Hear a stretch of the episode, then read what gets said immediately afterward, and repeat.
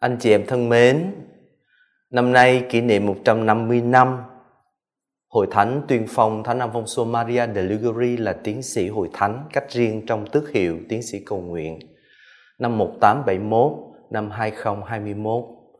Hôm nay tôi xin được trình bày với anh chị em về phương pháp cầu nguyện của Thánh Alfonso. Nói một cách khác qua phương pháp của Ngài, chúng ta hiểu được thế nào tại sao hội thánh lại tuyên phong ngài là tiến sĩ hội thánh cách riêng trong khía cạnh cầu nguyện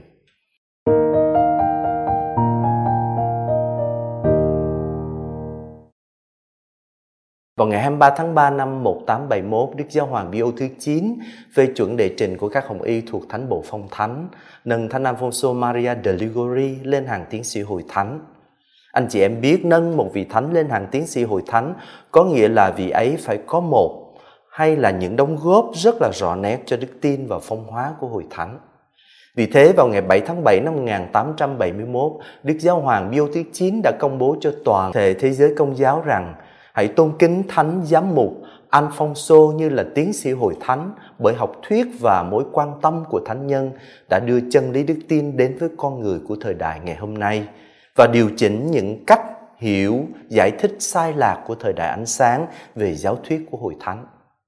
Sau này Đức Hồng Y Luciani mà khi Ngài lên làm giáo hoàng chúng ta gọi Ngài là Đức Giáo hoàng Gioan Phaolô đệ nhất viết trong một lá thư gửi cho các linh mục ở địa phận Venice vào năm 1972 rằng Thánh Alfonso là vị tông đồ cầu nguyện Thánh nhân đã công bố rằng cầu nguyện là sự cần thiết cho sự sống của linh hồn như là hơi thở cần thiết cho sự sống của thân xác. Chúng ta có thể ví hai cực của đời sống Thánh Alfonso là tình yêu và cầu nguyện. Cầu nguyện kéo Thiên Chúa vào trong trái tim của chúng ta, còn tình yêu khiến chúng ta hiến dâng chính mình cho Thiên Chúa. Nói một cách khác thưa anh chị em, trong cái nhìn của Đức Gioan Phaolô đệ nhất thì Thánh Alfonso trong cái phương pháp cầu nguyện của Ngài mà hai cái hạng từ chìa khóa đó là tình yêu và cầu nguyện, Ngài đã giúp cho chúng ta đi vào tương quan với Thiên Chúa. Trong bối cảnh nào thưa anh chị em mà hội thánh đã tuyên phong Thánh Alfonso là tiến sĩ hội thánh, tiến sĩ cầu nguyện? Thưa bối cảnh của thời đại ánh sáng, anh chị em biết thời đại ánh sáng là thời đại mà triết học và lý trí ảnh hưởng trên châu Âu rất là rõ nét từ thế kỷ thứ 17 đến thế kỷ thứ 19. Nói một cách khác, nó là một sự lên ngôi của lý trí hiểu biết. Trí hiểu của con người là ánh sáng. Mạc khải của con người là ánh sáng của lý trí, chứ không phải là Thiên Chúa. Vào cái giai đoạn đó, chúng ta biết có hai khuôn mặt rất là nổi tiếng ở thế kỷ thứ 17 đó là René Descartes tôi si tư, tôi hiện hữu và Isaac Newton với những triết lý toán học. Từ hai khuôn mặt khoa học và suy tư đó có thể nói là tạo nên một cuộc cách mạng tôn giáo trong xã hội. Người ta đặt lại hết tất cả mọi vấn đề của đức tin. Người ta chối bỏ mặc khải, chối bỏ lịch sử cứu độ và xem Chúa Giêsu Kitô chỉ là một con người thuần túy chứ không phải là con Thiên Chúa nhập thể chết và phục sinh để cứu độ nhân loại này. Và đối với người ta không có ơn cứu độ phổ quát, không có linh hồn không có sự sống đời sau. Chưa hết thưa anh chị em, bên cạnh cái gọi là đặt lại vấn đề của đức tin và chối bỏ đức tin thì thuyết tiền định là một trong những học thuyết ảnh hưởng rất lớn lúc bây giờ làm cho con người luôn luôn sống trong một cái tình trạng sợ hãi. Bởi vì người ta quan niệm rằng thiên chúa tiền định từ đời đời những ai mà ngài sẽ cứu. Còn những ai thiên chúa không có tiền định thì ngài không có cứu những người đó cũng như lại có một cái quan niệm khác rằng như là những thiên thần sa ngã đã rời khỏi thiên đàng, cái số lượng bao nhiêu thì thiên chúa cũng chỉ cứu cái số lượng y như vậy của con người bù đắp lại cái số đã mất trên thiên đàng. Những cái quan niệm rất là sai lạc, thưa anh chị em. Rồi cộng thêm những cái học thuyết nổi lên lúc bây giờ, đó là thuyết duy lý khi mà người ta chỉ dựa vào lý trí của mình để suy tư và dựa trên bằng chứng khoa học để mà hiểu biết. Thuyết vô thần, thuyết tự nhiên thần thuyết cũng trình bày một khuôn mặt của một Thiên Chúa rất là xa vời, một Thiên Chúa không dính dự đến thế giới này, hoặc là những cái cách thực hành phím thần, tin đủ mọi thứ thần nhưng không tin Thiên Chúa. Rồi trong xã hội người ta lại muốn tách yếu tố tôn giáo ra khỏi đức tin tách yếu tố tôn giáo ra khỏi những định chế của dân luật, giáo dục và sinh hoạt xã hội. Tất cả những phong trào đó, thưa anh chị em, những cái quan niệm đó khiến cho người tín hữu rơi vào trong một cái tình trạng mà chúng ta gọi là hoang mang. Một đằng thì không biết là mình có được cứu độ hay không, một đằng khác thì lại rất sợ hãi Thiên Chúa, một đằng là lúng túng không biết mình đến với Thiên Chúa như thế nào, một đằng khác thì lay hoay hết sức mình trong cái nỗ lực ăn chay cầu nguyện sống một đời sống đạo đức tốt lành và mong chờ một chút lòng thương xót của Chúa và hy vọng rằng mình được cứu. Thì trong cái bối cảnh đó, thưa anh chị em, Thánh An Phong Xô đã đưa ra một cái phương pháp cầu nguyện. Phương pháp cầu nguyện của Ngài có những cái nét đặc biệt nào, thưa anh chị em, mà khiến cho Ngài trở thành tiến sĩ cầu nguyện? Thứ nhất thưa anh chị em, Ngài cho chúng ta thấy rằng khuôn mặt của Thiên Chúa mà chúng ta tin vào là khuôn mặt của Thiên Chúa xót thương. Và khi đến với Thiên Chúa đó là chúng ta đến với Thiên Chúa một cách cụ thể của ngôi gì Ngài là cha, chúng ta là con, Ngài là anh cả, là cứu Chúa của chúng ta, Đức Giêsu Kitô. Và chúng ta là anh em của Ngài, chúng ta là học trò của Ngài, chúng ta là những người tin vào Ngài. Ngài là Chúa Thánh Thần, là tình yêu, là thầy dạy, là sức sống mạnh liệt của Thiên Chúa ban cho con người. Cho nên Thánh Nam Phong Xô dẫn anh chị em của mình đi vào tương quan của Thiên Chúa và là một Thiên Chúa ngôi vị rất là cụ thể. Khi cầu nguyện với Thiên Chúa là Cha, chúng ta đi vào tương quan của một đứa con. Và cái điểm đặc biệt đối với Thánh Nhân lúc bấy giờ là Thánh Nhân trình bày cho chúng ta thấy rằng Thiên Chúa là Cha và Ngài là một người cha giàu lòng thương xót. Điều mà bây giờ anh chị em thấy rất là bình thường trong cái ngôn ngữ giảng dạy mà anh chị em nghe ở thế kỷ thứ 20, 21 nhưng mà vào thời của Ngài thế kỷ thứ 18, 19 thì khuôn mặt của một vị Thiên Chúa giàu lòng thương xót không có được nhấn mạnh mà thay vào đó là cho chúng ta thấy khuôn mặt của một vị Thiên Chúa rất hà khắc, một vị Thiên Chúa là thẩm phán. Thì anh Phong anh Phong Sô cho chúng ta thấy khuôn mặt của Thiên Chúa là cha và Ngài yêu thương và một người cha luôn luôn có thể nói rằng mở lòng ra đón con cái của mình quay về. Một người cha của ơn tha thứ và mang lại bình an của ơn giao hòa. Thêm vào đó, Thánh Đăng Phong Sô lại cho chúng ta đi vào khuôn mặt của một Chúa Giêsu Kitô, người là cứu Chúa của chúng ta và là Đức Giêsu Kitô nào? Thưa Đức Giêsu Kitô là bạn, là thầy và là đấng cứu chuộc. Thánh Nam Phong Xô đã dùng ba cái hình ảnh có thể nói là gắn liền với đời sống của Đức Giêsu Kitô như là ba cái hình ảnh gợi lên cái sự thương xót của Thiên Chúa dành cho con người và mời gọi con người hãy tin tưởng bước vào cái tương quan đời sống đức tin của Ngài. Đó là máng cỏ, thập giá và thánh thể. Máng cỏ cho chúng ta thấy một vị Thiên Chúa gần gũi với con người. Một vị Thiên Chúa mà con người có thể bồng bế trên tay một vị Thiên Chúa mà có thể nói rằng ôm lấy tất cả cái vũ trụ tạo thành này trong cái nghèo khó của nó, trong cái đơn sơ của nó. Và cho dầu là người nghèo ở cái cấp độ nào đều có thể chạm vào vị Thiên Chúa đó.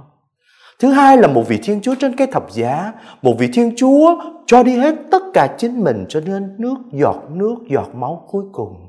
Và Ngài chạm vào cái đáy sâu tội lỗi của con người mà Ngài dùng chính máu của mình, máu châu báu của mình mà cứu độ con người. Và thứ ba là một vị Thiên Chúa nuôi con người bằng chính máu thịt của mình, bí tích thánh thể. Và vị Thiên Chúa đó luôn hằng ở cùng con người từng giây, từng phút. Đặc biệt là Thánh Alfonso khơi lên nơi người ta một cái tâm tình đó là khao khát, đền đáp lại cái tình yêu hiến mình mà Chúa Giêsu Kitô đã dành cho mọi người chúng ta. Cho nên một đằng chúng ta đến với Thiên Chúa là Cha như là một đứa con, một đằng chúng ta đến với Đức Giêsu Kitô như là cứu Chúa nhưng đồng thời như là bạn của mình và tin tưởng rằng Ngài đã yêu thương và Ngài đã trao ban chính Ngài cho chúng ta và không có gì mà Ngài có thể từ chối chúng ta nữa và chúng ta hãy đáp lại bằng tất cả trái tim của mình, tình yêu của mình dành cho Ngài. Và thứ ba là chúng ta đến với Chúa Thánh Thần. Ngài là thầy dạy, Ngài là đấng soi sáng, Ngài là đấng thánh hóa, đấng an ủi, là tình yêu của cha và tình yêu của con đã trao ban hết cho chúng ta và chúng ta đã đón nhận một cách viên mãn đầy tràn Chúa Thánh Thần. Cho nên cái điểm thứ nhất thưa anh chị em đó là chúng ta được đến với Thiên Chúa và một cách cụ thể Ngài là vị Thiên Chúa của ngôi vị đó là cái đóng góp rất là lớn của Thánh nam phong sô mà bây giờ anh chị em thấy vẫn được giảng dạy, vẫn được phổ biến và anh em chị em thấy tất cả những điều đó vẫn được lặp lại và cách đặc biệt trong giáo huấn của Đức Thánh uh, Giáo hoàng Gioan Phaolô đệ nhị và gần đây nhất là Đức Giáo hoàng Francisco. Điểm thứ hai khiến cho Thánh nam phong sô trở thành tiến sĩ của hội thánh thưa đó là tầm ảnh hưởng của ngài trong cái phương pháp cầu nguyện. Thứ nhất đó là cái phương pháp cầu nguyện rất bình dân, thưa anh chị em.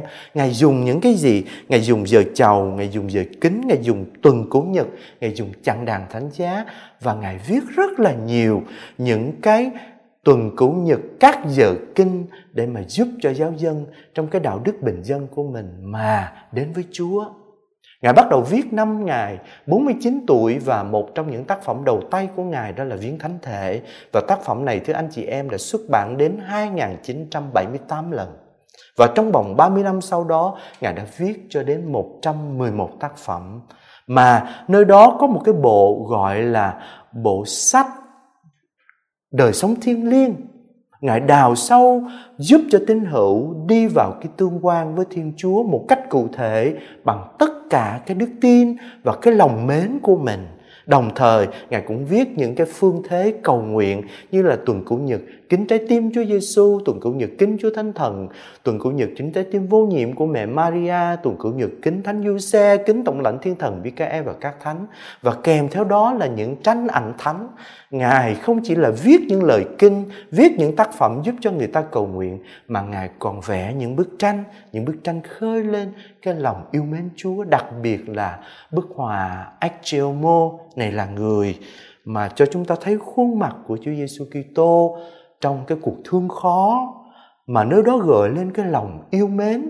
Bởi vì Chúa đã quá yêu mến chúng ta và Ngài mở toan hết tất cả những vết thương của Ngài, mở toan toàn bộ con người của Ngài, tuôn đổ tràn trề máu châu báu của Ngài vì chúng ta, vì yêu thương chúng ta bên cạnh cái phương pháp gọi là những cái lời kinh thì ngài giúp cho chúng ta những cái lời nguyện tắc thưa anh chị em những lời nguyện tắc rất là dễ thương và giúp cho chúng ta cầu nguyện rất là dễ dàng ví dụ như là những cái lời mà tôi có thể đọc cho anh chị em lạy Chúa Giêsu của lòng con con yêu mến Chúa hết lòng hết sức hết linh hồn hết trí khôn của con và lặp đi lặp lại nhiều lần Lạy Chúa Giêsu Kitô có lòng con yêu mến, con phó dân cho Chúa toàn thân con.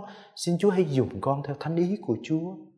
Lạy Chúa Giêsu Kitô, con Thiên Chúa hằng sống, xin thương xót chúng con. Lạy Cha giàu lòng thương xót, xin thương xót chúng con. Lạy Thánh Thần là tình yêu của Chúa Cha và Chúa Con, xin làm cho con yêu mến Chúa Cha và Chúa Con. Lạy Thánh Thần là tình yêu của Thiên Chúa, xin thiêu đốt con. Thưa anh chị em, những cái lời nguyện tắt rất là ngắn nhưng mà Ngài lặp đi lặp lại nhiều lần trong ngày và giúp cho chúng ta hướng lòng lên Chúa, kết hợp với Chúa.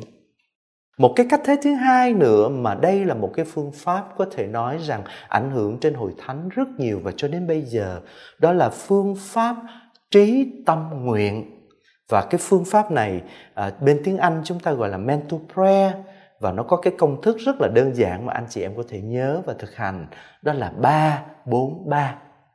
3 4 3 có nghĩa là gì? 3 trong cái phần mở, thứ nhất là tuyên xưng đức tin. Chúng ta đến với Chúa quỳ trước thánh thể và chúng ta nói với Chúa rằng lạy Chúa Giêsu Kitô, con tin vào Chúa, con tin rằng Chúa đang hiện diện trước mặt con giây phút này. Thứ hai, chúng ta bày tỏ tâm tình sám hối. Lạy Chúa con dâng cho Chúa chính thân con đây trong cái thân phận của con xin chúa thương xót con và cái thứ ba là chúng ta xin ơn soi sáng. Lạy chúa xin ban cho con chúa thánh thần xin soi sáng con trong cái giờ cầu nguyện này. Cho nên chúng ta đến với Chúa, chúng ta tuyên xưng đức tin, chúng ta ăn năn sám hối tội của mình và chúng ta cầu xin ơn soi sáng. Nói một cách khác trong cái phần mở đầu này, anh chị em có thể đọc một kinh tinh kính, một kinh ăn năn tội và kinh soi sáng xin ơn Chúa Thánh Thần. Sau đó chúng ta bước vào cái thân. Nói một cách khác đi vào cái nội dung của cầu nguyện thì đầu tiên là gì? Đó là trí suy. Chúng ta đọc một đoạn kinh thánh, một đoạn sách thiêng liêng hoặc là suy gẫm về cuộc thương khó của Chúa Giêsu cách riêng là về vấn đề tứ chung chết nè, phán xét thiên đàng hỏa ngục và mình đặt mình vào trong cái suy tư của kinh thánh đó, đặt mình vào, bây giờ nếu như là con chết thì con sẽ đối diện với Chúa như thế nào? Nếu mà bây giờ con được gọi đến phán xét con đối diện với Chúa như thế nào? Hay nói một cách khác, bây giờ con đối diện với chính Chúa Giêsu Kitô đấng yêu thương con và cứu chuộc con và này, ngài đã đổ máu ra vì yêu thương con, thì con đối diện như thế nào? Cho nên chúng ta bắt đầu suy gẫm về tình yêu của Chúa, chúng ta đặt mình vào trong tình yêu đó, trong bối cảnh đó. Rồi sau đó là gì? Tâm cảm. Chúng ta bắt đầu mở trái tim của mình ra, mình bắt đầu thổ lộ tình cảm của chúng ta với Chúa, nói với Chúa tất cả tình cảm của mình. Con yêu mến Chúa, con khao khát Chúa, con ước mong được nhìn thấy Chúa. Và ngay cả những cái tình cảm mà có thể trong tâm hồn của anh chị em lúc đó là lo lắng, sợ hãi, nghi ngờ, buồn bực, thậm chí là giận hờn Chúa. Thì Thánh Áp Phong Số nói rằng đừng sợ, chúng ta hãy mở toan trái tim mình ra cho Chúa. Và thứ ba là gì? Môi miệng chúng ta bắt đầu khấn xiết.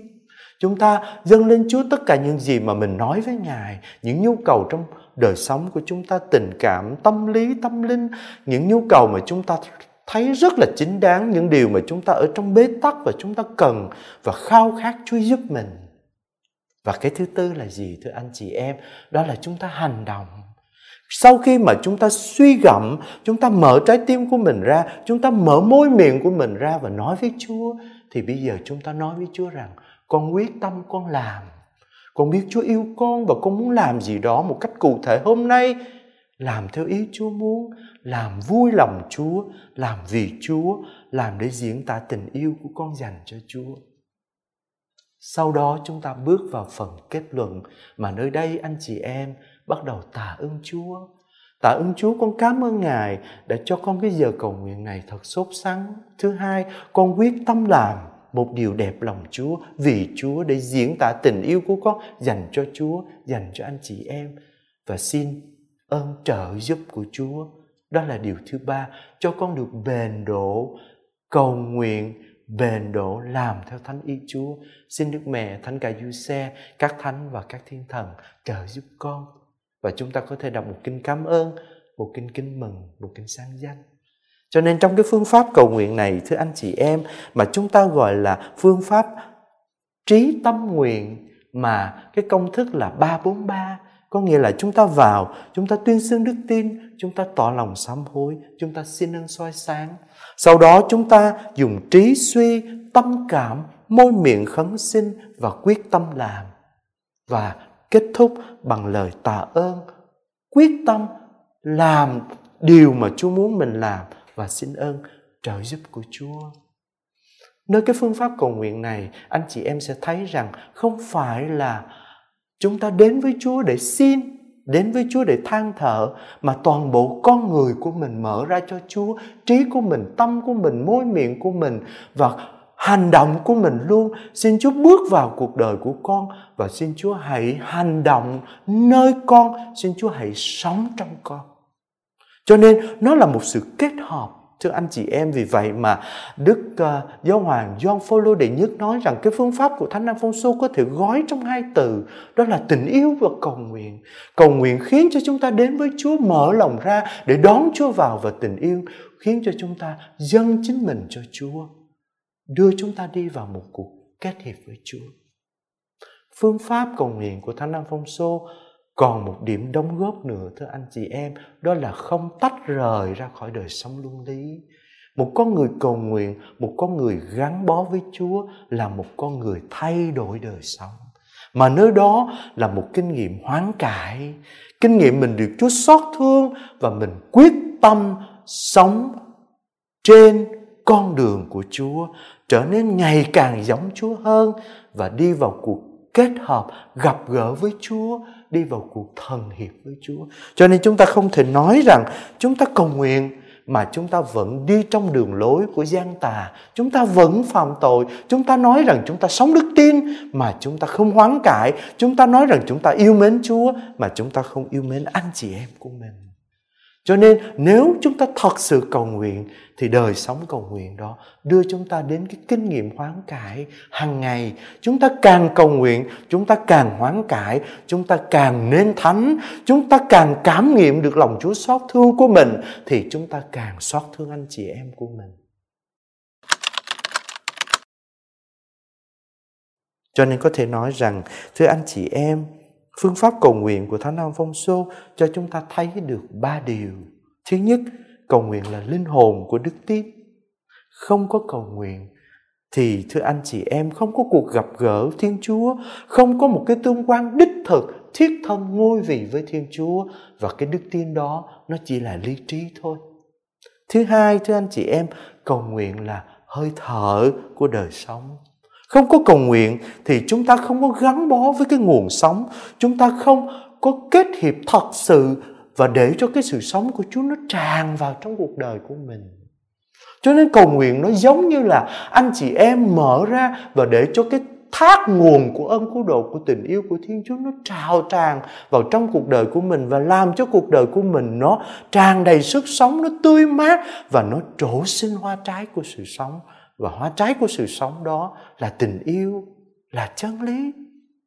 Và thứ ba, cầu nguyện ôm lấy mọi chiều kích của đời sống con người mà nơi đó là cái cuộc sống mà anh chị em thấy từ cái thiên liêng từ cái thể lý từ cái tinh thần từ tình cảm từ tất cả những nhu cầu rất căn bản của xã hội từ những con người mà mình gặp gỡ thì cầu nguyện giúp cho chúng ta ôm tất cả ôm tất cả anh chị em của mình và giúp cho chúng ta không ngần ngại đến với anh chị em của mình. Và giống như Chúa Giêsu Kitô, ngày mỗi ngày, trong cái đơn sơ của máng cỏ hoặc là trong cái hiến chân trọn vẹn của Ngài nơi thập giá hay là trong cái khiêm nhường đơn sơ âm thầm bé nhỏ nó biết thích thánh thể, thì cái người cầu nguyện cũng vậy, cũng trở nên đơn sơ gần gũi với người nghèo, như là cái máng cỏ vậy, cũng sẵn sàng đi vào cái đáy thẳm của cái thế giới này và sẵn sàng chịu đau khổ với anh chị em của mình, hy sinh vì anh chị em của mình, nơi màu nhiệm thập giá. Nhưng mà nơi đó lòng trao tràn cái sự sống và lòng thương xót của Thiên Chúa, và cái người cầu nguyện đó không chỉ thế mà sẵn sàng còn hiến mình trở thành tấm bánh, thưa anh chị em để nuôi dưỡng anh chị em của mình cách riêng là những người bị bỏ rơi, những người nghèo. Nhắc đến thánh Alfonso là vị tiến sĩ cầu nguyện, có một cái điểm trong cuộc đời của ngài thưa anh chị em, đó là một ngày ngài cầu nguyện 8 tiếng đồng hồ. Và cái 8 tiếng đồng hồ này, đó là ngài dành trọn thời gian ở riêng với Chúa 8 tiếng đồng hồ. Và khi mà ngài làm việc thì có thể nói là ngài dành khoảng 10 tiếng, 12 tiếng mỗi ngày. Cho nên Ngài ngủ rất là ít và nghỉ ngơi rất là ít. Một vị thánh gần chúng ta và trong thời đại của chúng ta ngày hôm nay mà tất cả anh chị em có thể nói là ai trong chúng ta cũng biết Ngài. Đó là Thánh Giáo Hoàng John Paul đệ nhị. Ngài cũng là một con người cầu nguyện. Ngài cầu nguyện thưa anh chị em 7 tiếng đồng hồ mỗi ngày, 7 tiếng dành riêng cho Chúa.